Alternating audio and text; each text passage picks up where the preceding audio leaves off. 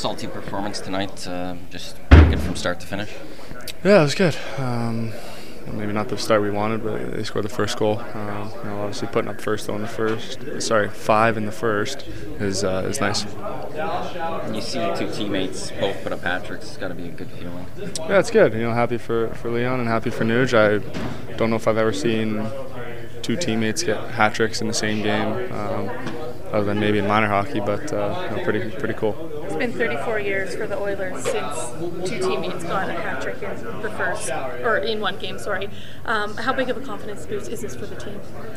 That's good. Every time you can find a way to create offense and, and get a win is uh, is good for everyone. You know, everyone kind of chipped in tonight, so you know, we can feel good moving forward.